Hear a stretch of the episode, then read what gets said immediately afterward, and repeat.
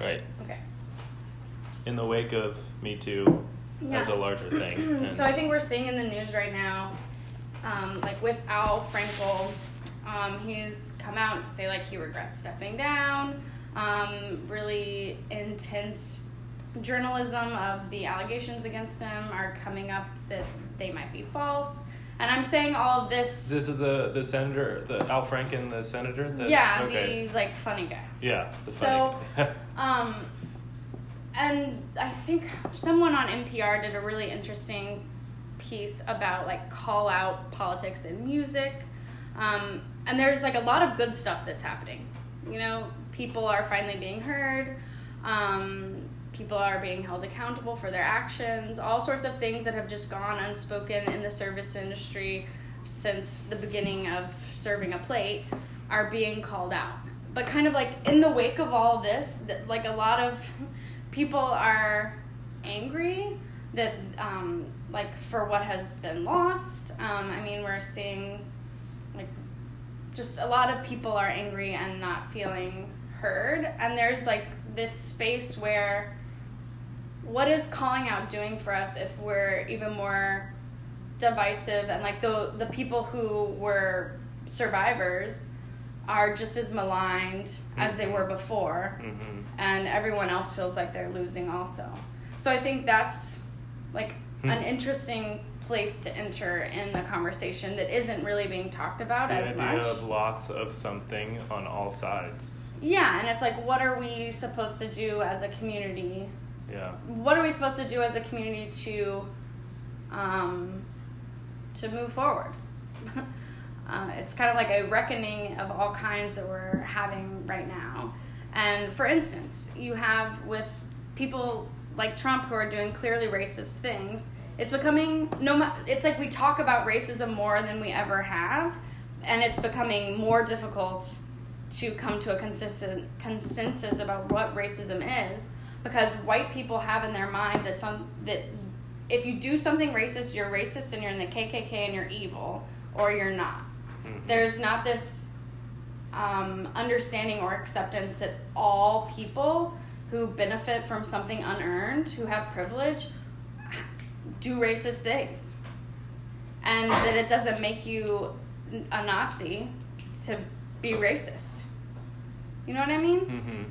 Mhm. Um, and so we've gotten into a, a point of like it's evil or it's okay. And if I fight for justice, then I'm right in all things. And you can't engage me on any conversation that I will ever be wrong in. And I think engaging in a conversation with myself, calling myself out, being a part of a community that like holds me accountable, says, "Hey, you know, I don't. That wasn't right what you said." You know, like having that, building relationships like that on a small level, is like how we build out. Um, and so I like when you started about like setting an example. I think that is kind of the the future of whatever this work looks like because as someone who's been engaged in those like mind-numbingly circular useless conversations Mhm. in like the butthole of the internet Mhm. you're like engaging with those people they are on purpose like tricking us to waste our labor and our time Mm. they're not interested in learning anything um, and like your mind is precious and deserves like to be respected and to engage with people who are going to like consent to have an an engagement you know what i mean Yeah. So what, as this collective like conversation and discourse has upended itself in the last few years, everybody's super sensitive as to finding a polar opposite. Like whether, like what you just said, they're sensitive to either I'm I'm not racist uh, or I'm being accused of this behavior or this uh, type of being that there's no way I am or I haven't acknowledged before. So, so as a collective discourse, like, how do you engage with the people that are the the most polarized problem, right? Like Right. neo Nazis, right? Like let's just go to white nationalists. Like, how do you engage that without engaging on a personal and in your personal bubble level? Do you ignore it? Do you By set and the example? yeah. Do you? Yeah. Yeah. I mean, because you're just adding fuel to the fire, So right? All the time, I get emails like from um, like male equal rights groups about like let's have. Um, I invite you to have an open and honest, respectful debate about abortion, because they know I like do a lot of abortion work, and I say no, um, because that's not actually what I'm being invited to do. Right. Um, and when so I can only speak to my experience, and my experience is working in like reproductive rights and abortion work, and no one knows more about like people truly hating you, um, thinking, and usually for reasons that they really like they believe they're doing God's work, doing really good important work, thinking completely opposite of what I think, and like the the every single success they have like directly impacts folks who I think and care about and every single thing I do impacts their work. So um it's like where do I go with this person? Nowhere. I go Mm. toward creating good words and policies to try to um, enact better rules that affect all of us. Um, and then when I try to engage with people using my words and my heart, I engage with people who aren't already so invested. Um, because those people, their mind is made up.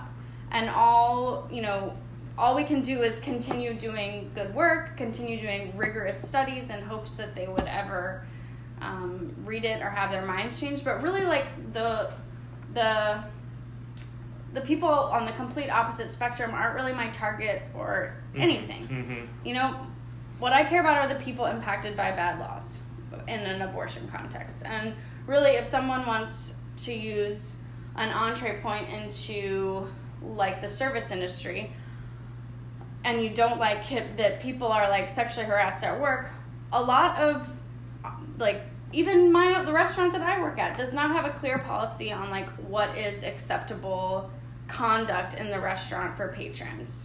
Like it's not written anywhere, it's not shared anywhere. So that's like a concrete thing. I don't really have to like engage and yell at people about like what's acceptable. I can like work with my restaurant team and say like this grosses me out. This is why. This is what I think is a good idea for like preventing this.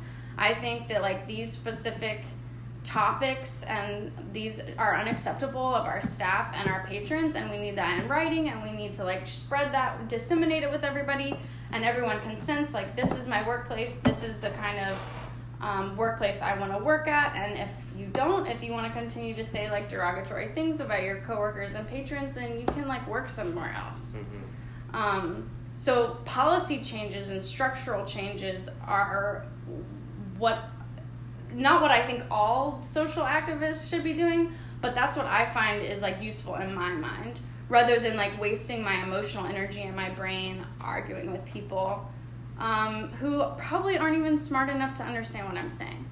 You know? Or So- haven't thought about the issue enough, haven't Yeah. educated themselves. and enough. like people are writing about this shit every day. Like if they opened any newspaper, any magazine, anybody's Facebook page, like people are educating in bunny ears. yeah, people all the quotes. time. yeah. And so that's just like that's certainly something that people do and I'm sure it can be like people have made their careers on it like Kid Bell on Instagram is like amazing and she mainly does like anti-oppression, anti-racism, anti like um phobia for the I lack of a better term work on Instagram. Uh, a good friend of mine, Ashtin Berry, does a lot of like hospitality industry like anti-oppression work using Instagram as her home base. Um, so that's good work too. that's good work too. That's just like not what I like But, when. I think about like how can I be most effective with the tools that I have. It's gonna be working on systems level and because like i'm super sensitive and i don't think crying is like a sign of weakness but that's how it's interpreted by the this world and like i will cry and i will be extra tired and i'm already really tired from doing things that i think like matter Mhm. so i don't engage with people in that way um, and i just like i would yeah i would rather like do something la- a little like a lasting. Yeah. Um, Well, that's. I mean, I've never been the type of person to troll or to engage in these really heated arguments because I know they go nowhere most of the time. I think that's important, and I'm not the type of person to do that either.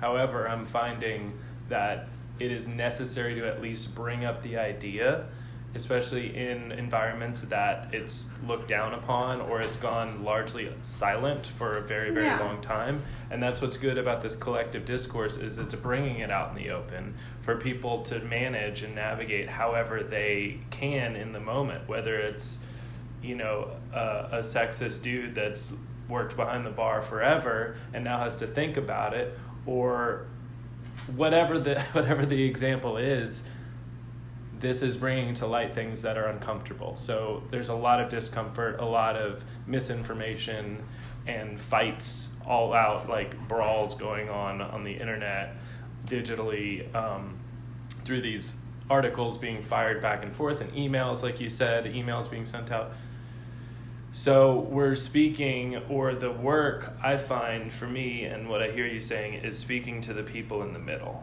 right? The people that yeah, are largely are curious. curious and want to engage and want to improve and want to be positive and make Or- this a better world. Yeah, or the people who are like, take for instance the example you shared about like the sexist bartender.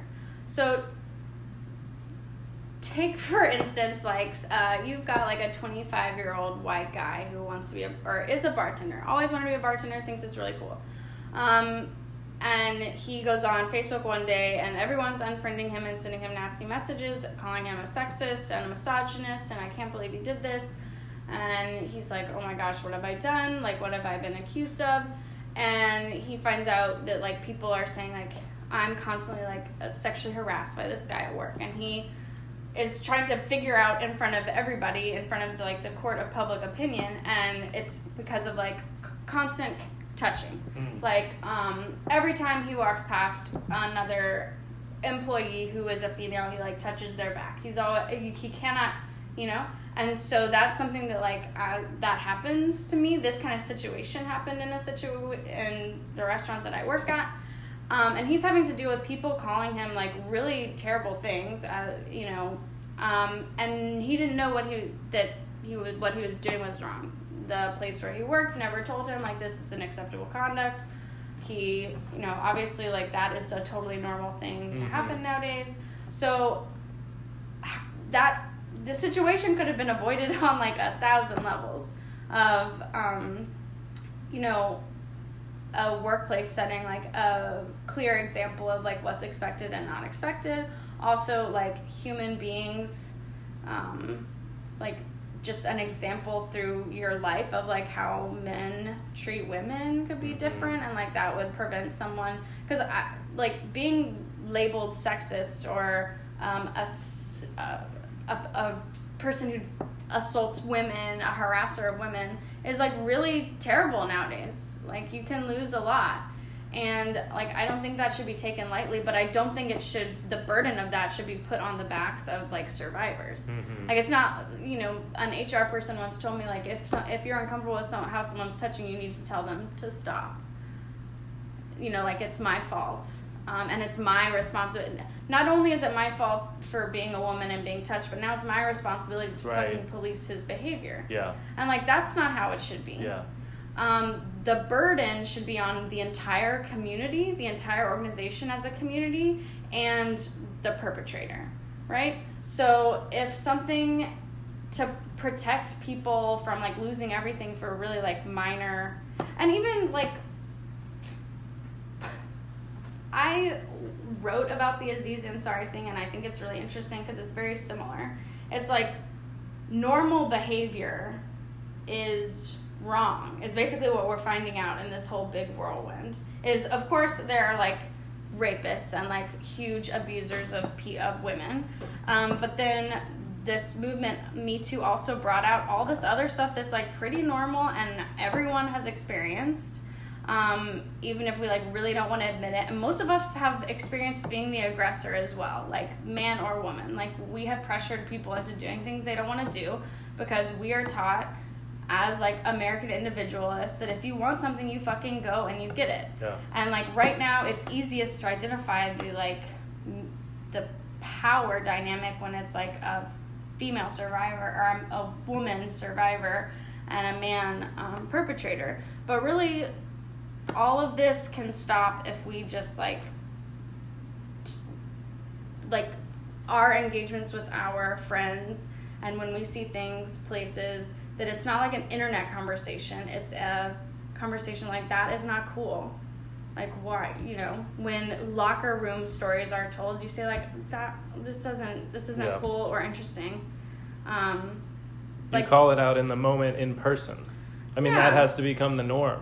Yeah, and I think that's like more useful. And I think like being honest when these conversations come up. Like as a super liberal person, I'm always called out in my family kind of in ways that like I don't appreciate. But like there's this hard line all the time where it's like you are evil or you're not. And I think that they're um, and it's like this self-righteousness of like this kind of work. And I think that they're um, there's always there's always space for more gradations no, with the caveat that the burden of the pain shouldn't be on like the person who survives any sort of abuse. Like everything i say about the aziz ansari situation is not to like l- discount or discredit what it would have felt like to be in that situation as someone who experienced it.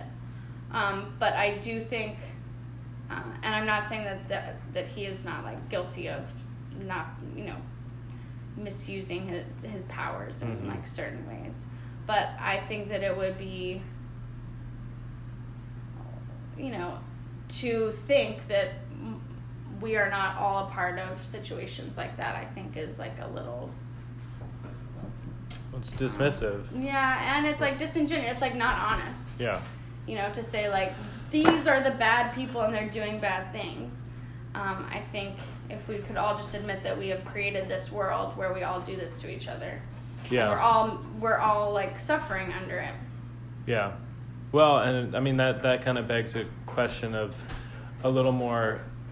I mean, what what's good about these really severe s- movements is it it folds back into the personal, meaning it can go as deep as metaphysical things, right? Like we have created this world, and we get angry and happy and upset at all these different scenarios playing out because we identify with them, because we have been there or we have seen it happen we have engaged in that type of behavior because everything is a reflection of your own experience right? So you can get metaphysical about it and that's i think that's where the work happens is seeing it on a collective.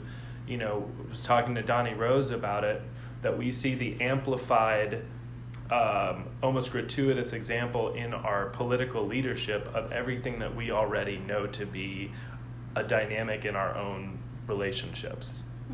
And then in our own heart, right? Like shit that we think about every day, like those tendencies to make snap judgments or think a sexist thing or think a racist thing um, because of our conditioning, our privilege, our particular scenario growing up and where we are in the world and all that. So it's it it feels artificial that all this is coming up in such a really severe way. I keep coming back to severe, but it's because of the undertone that is built up um, over generations and decades and hundreds of years. You know, using racism as an example, the evolution of um, slave culture into the prison industrial complex and the drug wars, and now this all this is coming to a head, right? Like with sexual abuse, with uh, discrimination. So, um, Well, if you think about it, we have like an entire world, uh, an entire cultural system built on capitalism and the patriarchy, and like a lot of people throughout history that are more like idealistic, and now there's like a huge like most progressives are like socialists, like we want a whole different system, and we're having to like rebuild a way of communicating, of treating each other, and um, standards of practice in the house that sh- we're shackled in. You Right. know, it's like they in feminist literary criticism, which is kind of like the framework that I grew up in. Um, there's this saying of like you cannot dismantle your master's house using his tools, and Yeah. like that's what we're doing, and we're like very upset about it. Yeah. It's like yeah, it's not gonna be fun to like try to counteract what has held capitalism up, try to fight against the foundational elements of capitalism, which is racism, sexism, um, in order, but still have Amazon. Mhm. Like we can't have the- it all. Mhm. Um, but we also can't go backwards. You can't just wake up and it be like a hunter gatherer situation Right. anymore. So we're kind of having to work out some things that you know people have been struggling with for a really long time, but it's like now it's publicized and um, it's like harder to ignore.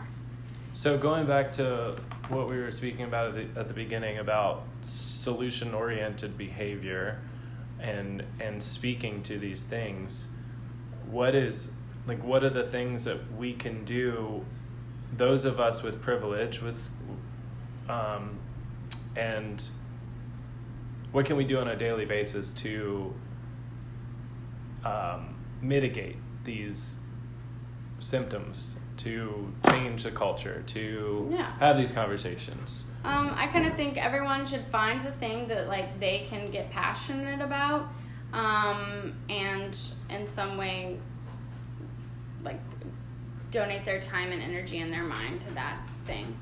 Um, you know, and I think everyone does that in a different way. Like the house we're staying in now, this person is like so committed to um, engaging with food in a different way, engaging with consumerism in a different way. Like not, you know, having a, ch- a child for two years and like pretty much never purchasing a new item of clothing. Mhm. Like that's something that it doesn't sound like social justice, but like not buying this garbage that's poisoning our entire earth and like leading to people not having access to water. Um, like that's huge. Um, you know that is something that I can admit that I don't participate Yeah. in because it's like I would, um, I'm like lazy in that way. Um, so I think we all, but I do a lot of other things. So it's like Mhm. everyone can find like the thing that they do because we can't, like something that um, interests them. Like uh, usually it's something that it impacts their life like in an Mhm. emotional way. Right. Like a lot of people enter like a lot of people come to the New Orleans Abortion Fund to ask for like how can I volunteer because they're trying to heal from their like traumatic experience at the clinic. They were harassed by protesters, so now they want to be a clinic escort. Like I think that that's you know small but beautiful, um, and like super huge in their life. You know, um, so and I think people should have a realistic expectation of engaging in social justice. Like we are not in our lifetimes going to see a, a world much better than we entered. Um, but you know, hopefully there are people that are like more optimistic than I am. but I feel like we, sh- you know, because if you have this like unrealistic expectation that, you know, I'm gonna get into social justice and I'm gonna do it in the restaurant industry and no one is ever gonna be touched against their will again. Um, and that's just like not realistic. But we can say like, hey, I think this sucks, so I'm gonna create some goals and then for the next year, for the next two years of like things that I can do that would help the people in my community that I'm close to have a better experience of this, even if it's just a place to tell someone that the something un, uh, bad happened to them. Mhm. Um, so yeah, when I got like really upset and disturbed and like felt like everything was falling apart, that's when I started volunteering with the abortion fund. And I thought that I would really hate it, but it's like the best part of my whole life is getting to take those calls. Hmm.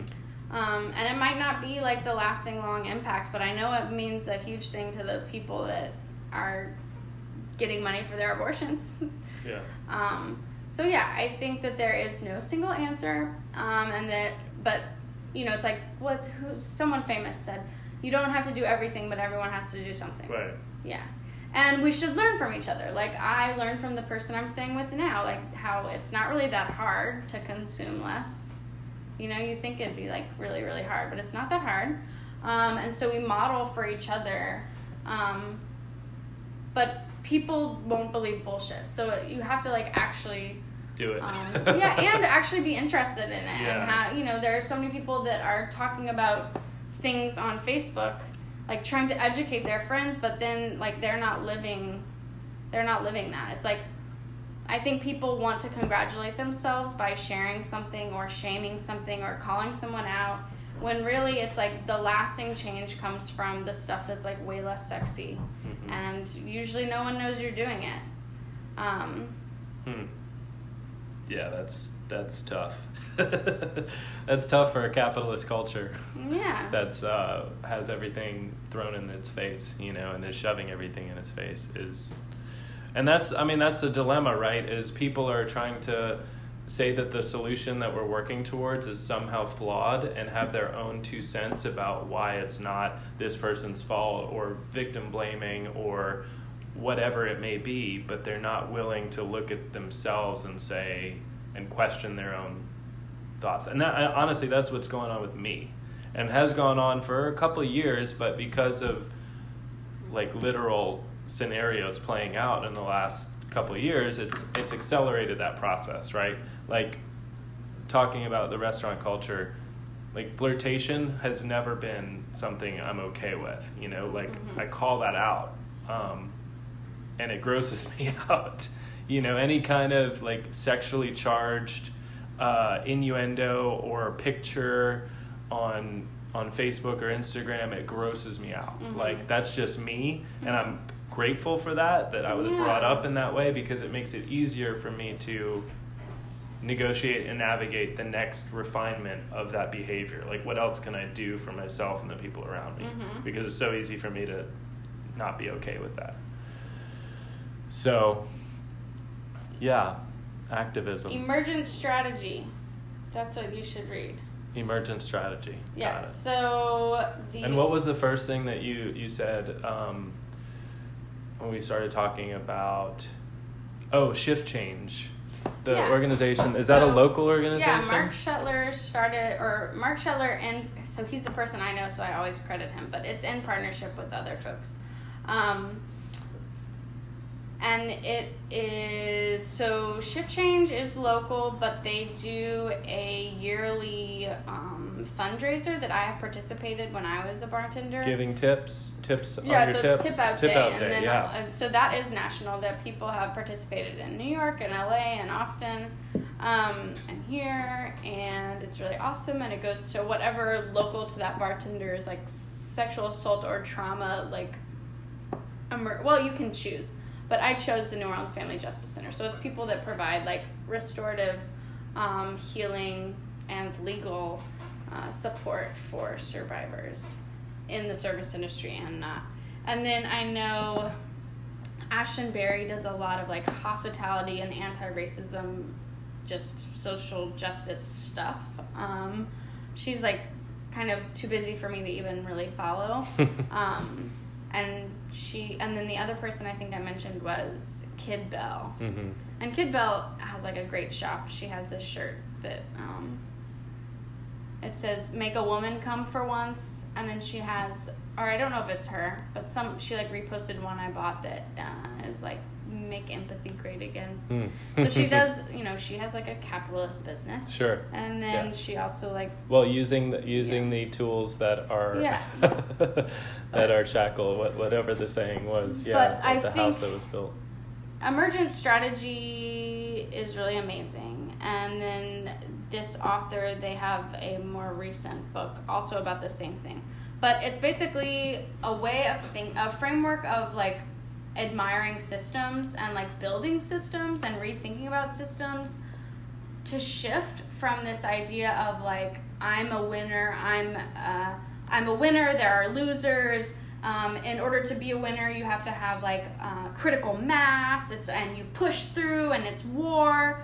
And thinking about other very successful species and other emergent strategies, you know, uh, like participation, like dandelion, like looking at other things in the universe that are Mhm. doing a good job Mhm. at surviving. A colony of ants. yeah, like or, I think ants, cockroaches, dandelions, uh, a lot of like moss and like other fungus and like studying those sorts of organisms and like how because they're also successful. Like fungus are more successful than humans. Mhm. so trying to figure out how how they're successful um, and using that as like a framework to really keep your head up because it like seems like if we don't do if we don't consent to capitalism anymore what are we even gonna fucking do?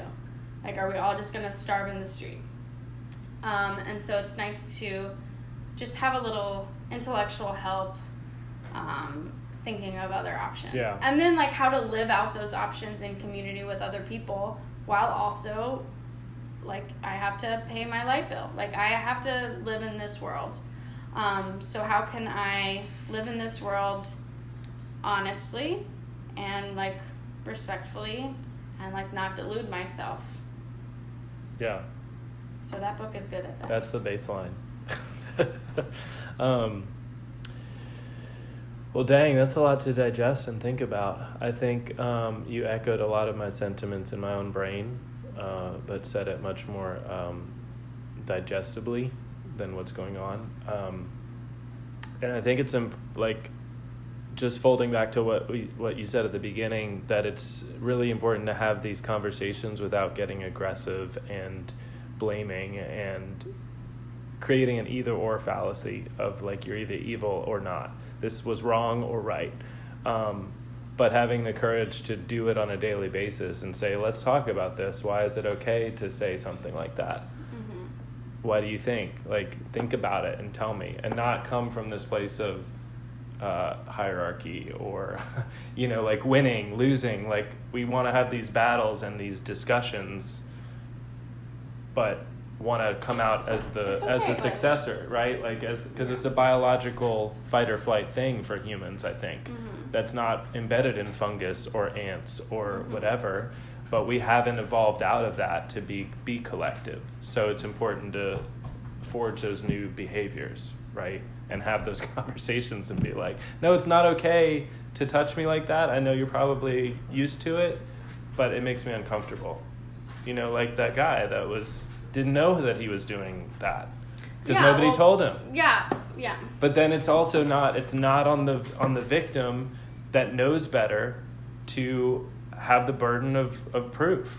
Like it's like saying oh well you know better so you shouldn't have done you shouldn't have allowed that person to engage in that terrible behavior.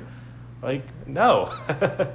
Let's talk to the issue the problem Mhm. not the person that has the, the, the you know that was the victim or has the solution or knows better. Mhm.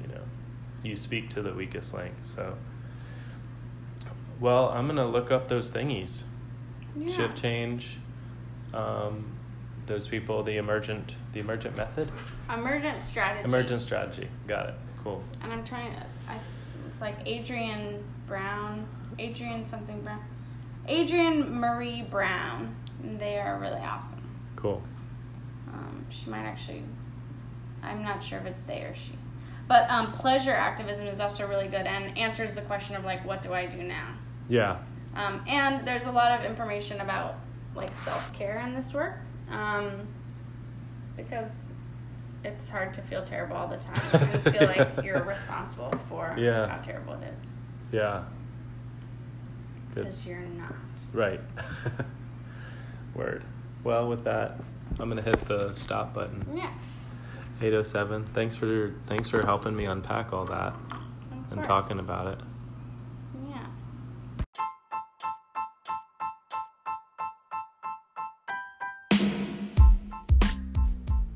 If you enjoyed the podcast, please share it with your friends. They can search Coffee Upside Down using any major podcast platform. Also, if you're into coffee and want to support the project a little more, go to coffeeupsidedown.com and check out the air roasted coffee. Available for shipment anywhere in the domestic US and complimentary delivery in New Orleans. That's all for now, guys. See you next time.